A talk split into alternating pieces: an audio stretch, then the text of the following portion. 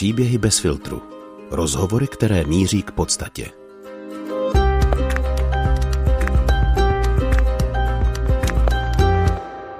Více než 45 let žije v Betlémě.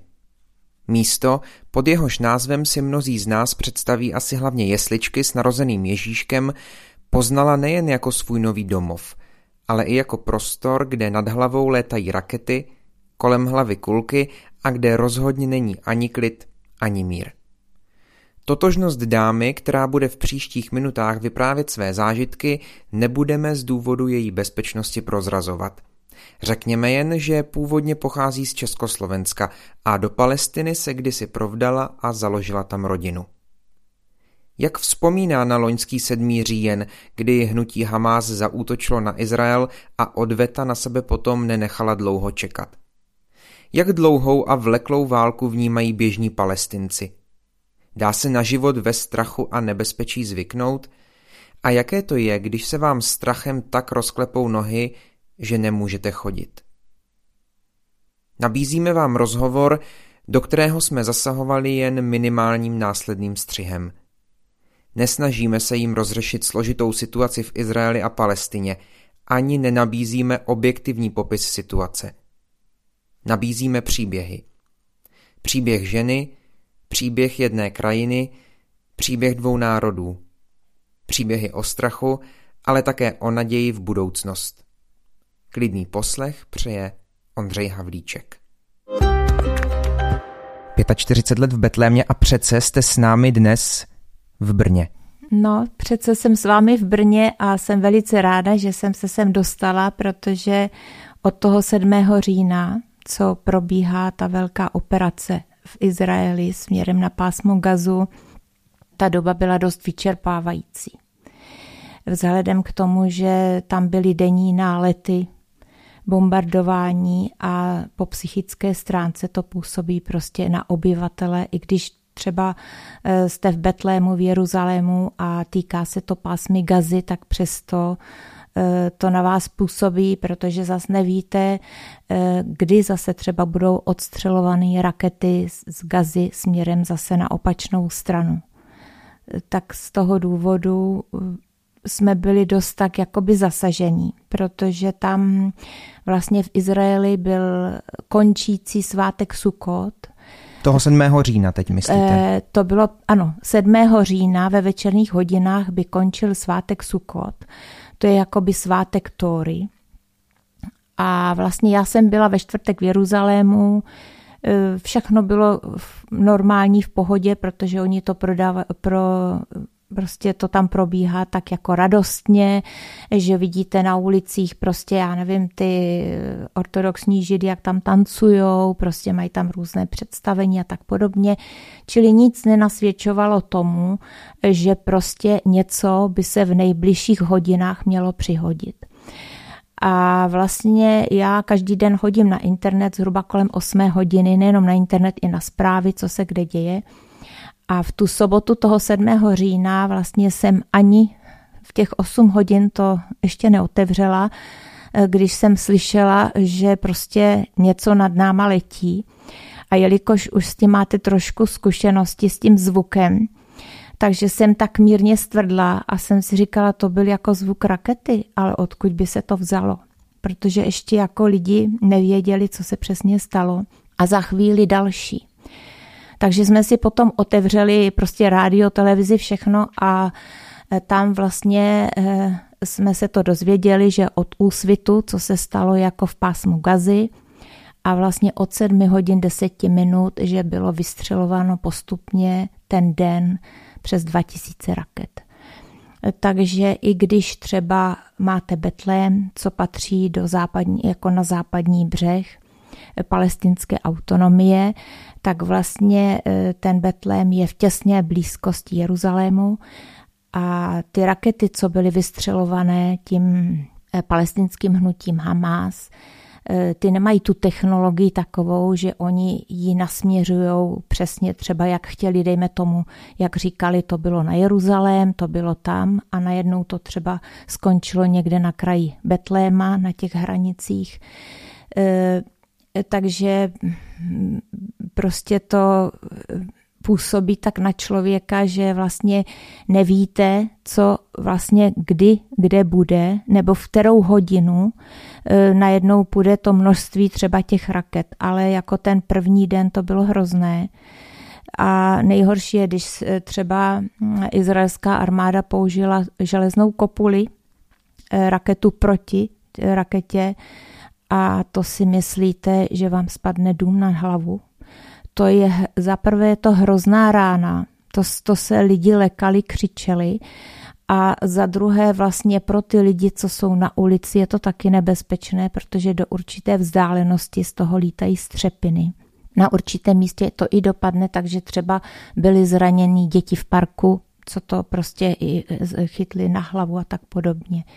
Takže to vlastně byl ten první den a všichni teda byli překvapení z toho, co se stalo, protože to nikdo nečekal, tady tu situaci.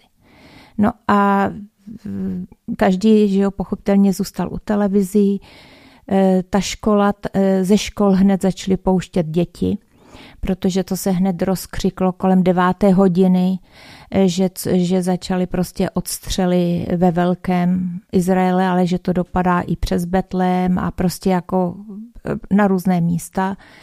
Takže děti začaly pouštět po deváté hodině ze škol a ta škola nebyla několik dnů, pak se domluvili na tom, že bude online, ale zase ten internet nebyl takový, aby to tak dobře fungovalo. Ale jako to tak jako by šlo s těmi školami, No a lidi si říkali, bude to třeba něco kratšího, zase se to třeba domluví, tak jak to třeba bylo naposled v roce 2012, taky byla větší operace, ale nebylo to toho rozměru, co je to teď, nebo co ještě to pořád vlastně, ještě to je, že ještě to neskončilo. A takže si dávali takovou naději, že třeba tomu bude konec, protože ne každý má takovou psychiku, aby to snášel. Eh, tak eh, já jenom jsem si říkala, tak člověk je cizinec. I když tam žijete tolik let, tak vy vlastně pořád nejste tím člověkem, nebo vy to tak nevidíte, teda necítíte třeba, jako nebo mm, třeba jsou tam lidé, kteří řeknou takový otrlejší. No my jsme si na to zvykli, jako jo, že to, ale není jich moc, ne všichni. Ve skutečnosti se vidíte hlavně ženy nebo, nebo i ti muži někteří, že vlastně neví, co se bude dít dál. E, tam totiž je to taky těžké, že když lítají rakety, vy se vlastně nemáte kam schovat. Tam na západním břehu ani Gaza samotná vlastně nemá protiraketové kryty, nic takového. Sirény tam taky nejsou. Takže na určitých místech ani neslyšeli, že třeba letí nějaká raketa. Eh, tím, že třeba jste v Betlému a on sousedí těsně s Jeruzalémem, anebo těsně kolem Betléma máte prostě vystavěné nové osady židovské, tak tam jim všude prostě ty sirény se ozvou a tím pádem my jsme to slyšeli taky.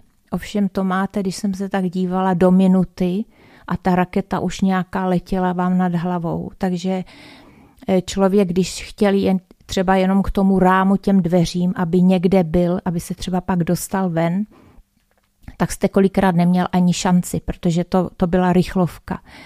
A hlavně to, že eh, když to bylo i přes noc, eh, že tak jako člověk nemohl dobře spát, jako já teda osobně vám řeknu, že já jsem vlastně o toho 7. října tak spala jen tak na půl.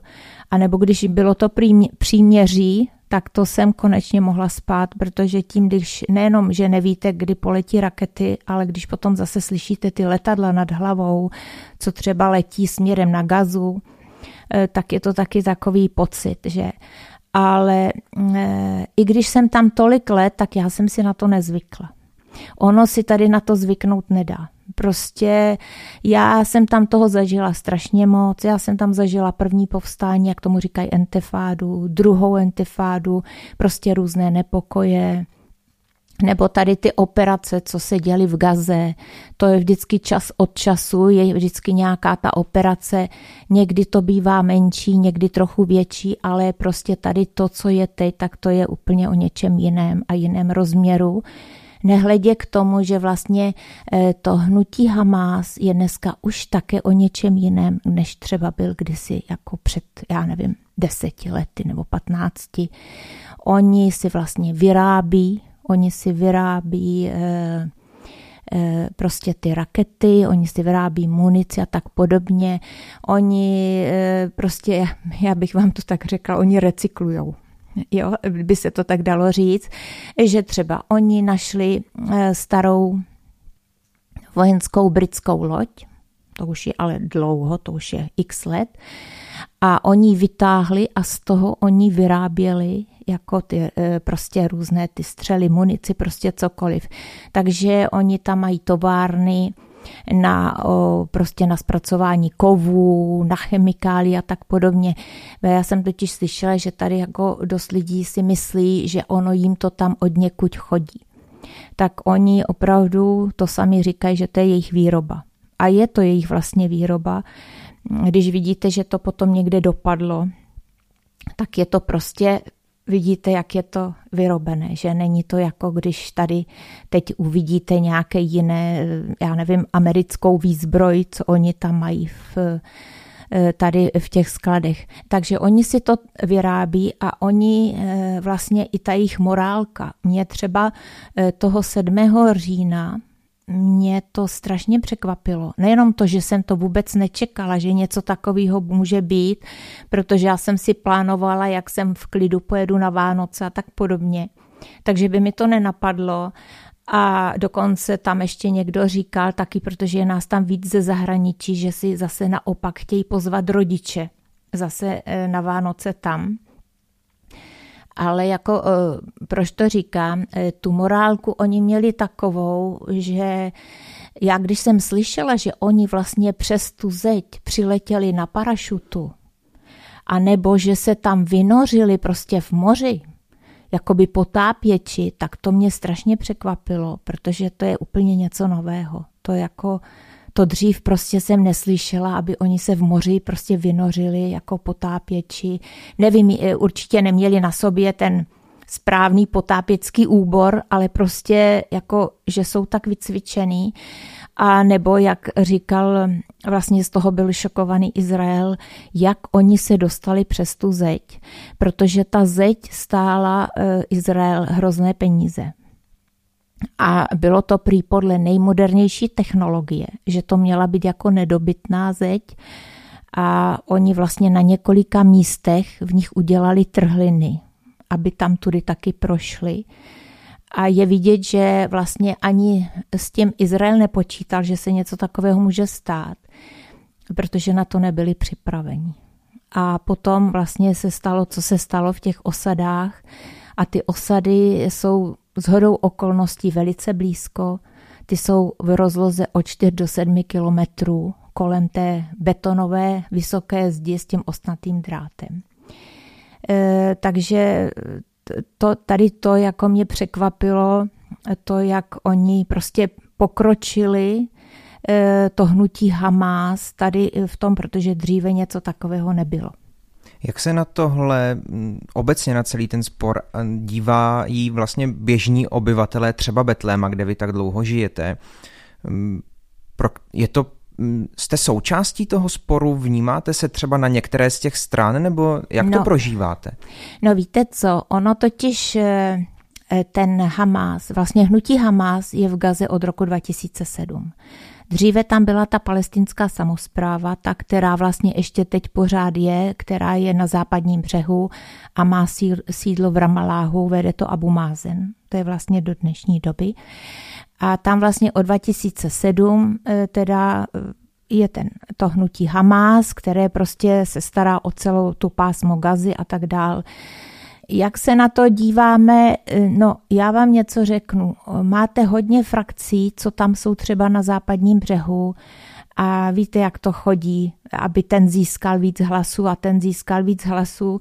Já to v poslední době jako mm, vidím tak, jako že prostě tím, že je tam hodně muslimského obyvatelstva, a ten Fateh, ten, ta samozpráva už je tam velice dlouho. Tam by správně měly být volby aby prostě, jestli ty lidi jsou nespokojení s Fathem, aby potom nedávali třeba možnost třeba jiné té straně nebo tak podobně. No a teď si ale zase vemte, že vlastně hodně lidí třeba uh, tam může být na straně Hamásu, čili ty to vidí jako jak, uh, že prostě oni je chtějí osvobodit. Nehledě na to, že oni vlastně hlásili, že oni to udělali 7. října, že je to vlastně 75 let okupace západního břehu Izraelem. Letos už to bude 76 let. A že vlastně nikdy v poslední době se nikdy nemluvilo ani v OSN, ani podobně o tom, co se bude s Gazou dít, nebo prostě, že ty lidi tam žijou v hrozných podmínkách, humanitárních, sociálních a tak podobně. E, tak oni tady tím, oni říkali tady tím, oni chtějí dát najevo, jako i to, že aby se na tu gazu nezapomnělo, aby prostě se ukázalo světu, že prostě tady není vyřešený konflikt. Protože e, ten konflikt tam, on vlastně pořád doutná. A když to vezmete, tak je to asi tak, že máte takový relativní klid a potom z ničeho nic něco bouchne. A, a pak se to zase uklidní a zase. Ale já jsem e, právě už kolikrát jako říkala a dost lidí si to taky myslí, že tam klid nebude, dokud se to politicky nevyřeší. A podle mě teda, nebo já, kdybych něco k tomu měla říct, tak asi bych řekla to, že tam jsou dva národy, čili by tam měly být dva státy. Pokud to tak nebude, tak si myslím, že tam prostě klid jako nezavládne v nejbližší době, protože je tam hodně víry, máte tam víru židovskou, pak muslimskou, pak křesťanskou. Eh, křesťanů je tam sice málo, že, ale eh, zase muslimů je hodně a už je každý o něčem jiném. Každý prostě má, má to svoje, mají prostě ty svoje tradice, to, jak žijí. A já si myslím, že tam opravdu by mělo dojít jednou k tomu, aby tam prostě vznikly dva státy. Jak by to bylo s Jeruzalémem, protože ten vlastně to je taky takové, že on ho chce každý za hlavní město, Eh, ten je vlastně západní část je židovská a ta východní arabská. A v té východní je právě to staré město, kde vlastně je křesťanská část, arménská, že pak je ta židovská a muslimská, kde je vlastně ta mešita Al-Aqsa známa. To kolikrát říkali, to by se mohlo řešit třeba mezinárodně a tak podobně, ale já, když jsem, eh, jak teď člověk tak sleduje, co třeba na to já jsem třeba i slyšela od prezidenta Bidena i tady něco takového návrh, že asi by se mohlo uvažovat o něčem takovém. Já si myslím asi, že by to bylo nejlepší, co by se v té oblasti jako dalo udělat, aby už nedocházelo k dalším konfliktům a třeba k tomu, že tolik lidí zbytečně jako zemře, ať je to z izraelské strany nebo z té palestinské.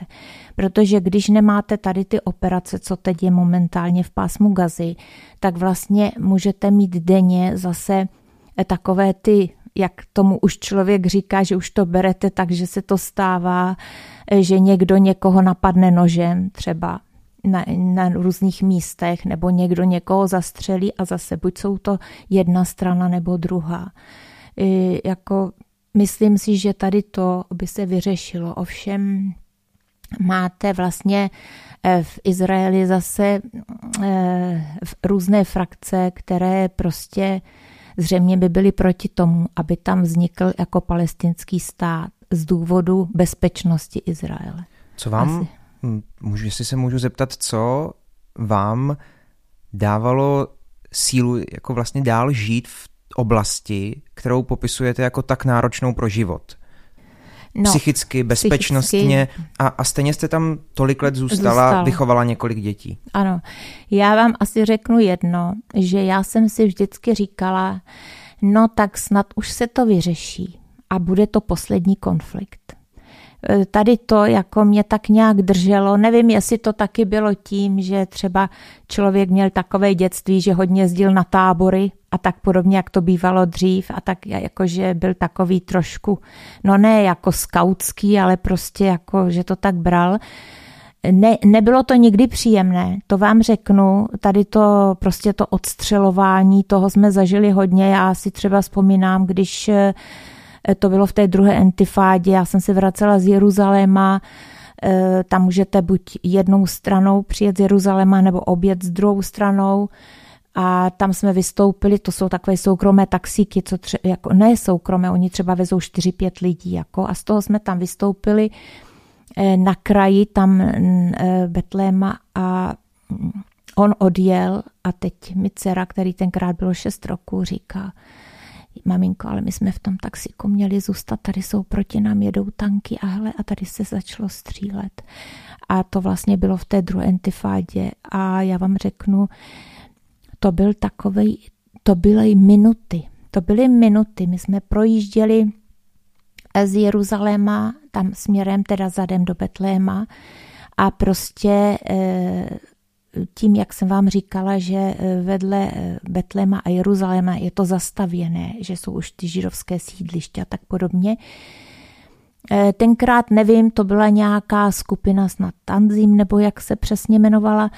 Oni tam vystřelili na to sídliště židovské, vystřelili raketu. Během několika minut se to rozjelo. Proč? Protože na tom kraji Betlema oni mají posádku, potom to mají u té židovské osady. A to vám začalo lítat. Teď tam byli tady z té strany, co vystřelili eh, tu raketu, no a my jsme vystoupili na místě, kde byl prostě takový plot kamenný z kaktusy a nikde nikdo proti nám jeli z vrchu tanky, z druhé strany se střílelo a nad hlavou vám letěla F-16. A já jsem říkala, tak to budeme muset, aby, já jsem si říkala pro sebe, tak to, to jestli přežiju, tak to já nevím.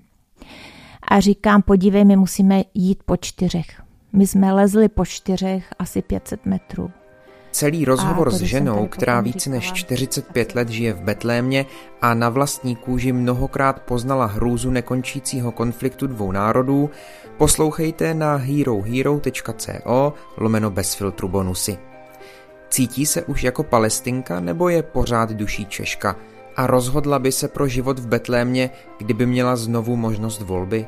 Naslyšenou na Hero Hero nebo u jiného pořadu podcastového projektu Bez filtru se těší Ondřej Havlíček.